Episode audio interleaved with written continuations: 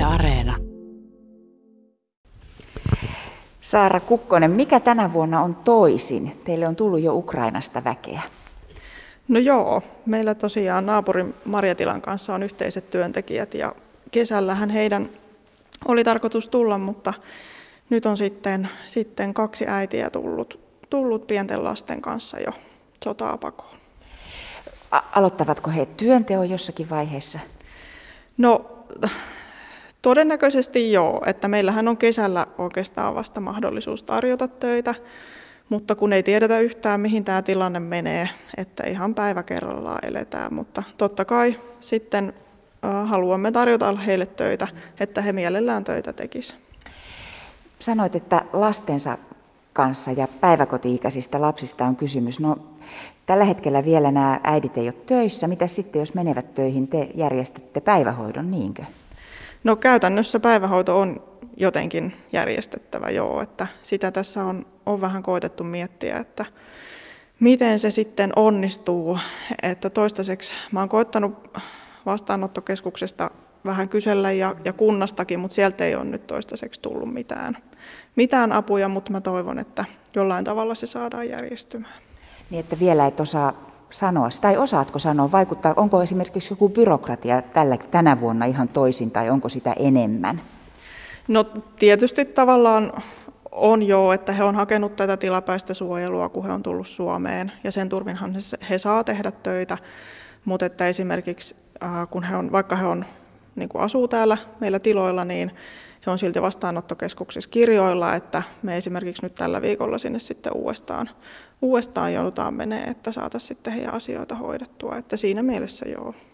Mä olin yhteydessä toiseenkin hämäläiseen tällaiseen puutarhatilaan, jossa on ennenkin ollut, ollut ihmisiä Ukrainasta töissä ja tänäkin vuonna on tullut nyt siis, tulivat jo aikaisemmin ja sotaa pakoon niin kuin teilläkin. Ja kuulostaa siltä, että tällaista järjestelyä on nyt kyllä enemmän viranomaisten ja lääkäreiden luona käymistä ja tällaista. Pitääkö se paikkansa? No joo, tietysti joo, kun tämä tilanne on nyt tämmöinen, että, että normaalistihan he tulee meille tämmöisellä kausityötodistuksella, kun he tulee alle kolmeksi kuukaudeksi töihin. Et tietysti tuo korona on nyt kahtena vuonna aiheuttanut sitten siihenkin niin kuin ylimääräistä työtä, mutta että, että nyt kun he on, he on niin kuin näitä tilapäisen suojelun alasia, niin tietysti siinä, siinä on sitten omat hommansa.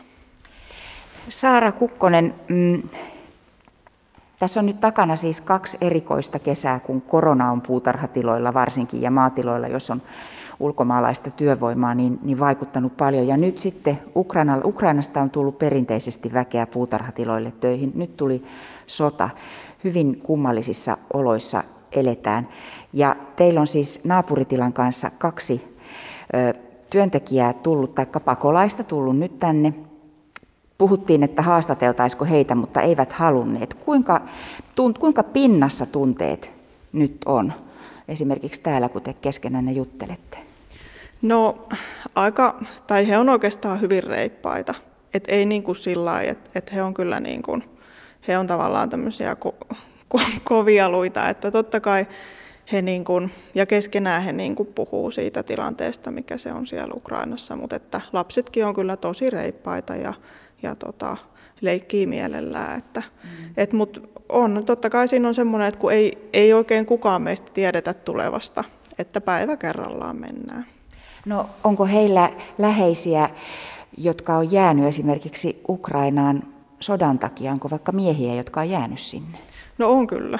Et he, heistä heillä on tietysti huoli. Ilman muuta, kyllä. No entäs tästä nyt eteenpäin? Mitäs nyt sitten seuraavaksi tapahtuu? Sanoit, että pitää soitella viranomaisille. No joo, vastaanottokeskukseen mennään käymään, käymään että saataisiin heidän papereita eteenpäin. Ja, ja tota, äh, koitetaan järjestää mielekästä tekemistä heille. Ja, ja tota, hirveästi ollaan saatu niin kuin naapureilta ja ystäviltä tämmöisiä avuntarjouksia, vaatteita lapsille varsinkin ja kenkiä ja leluja ja tämmöistä, että – ihan sitä normaalia arkea sitten pyritään heille järjestää ja auttaa kaikin tavoin.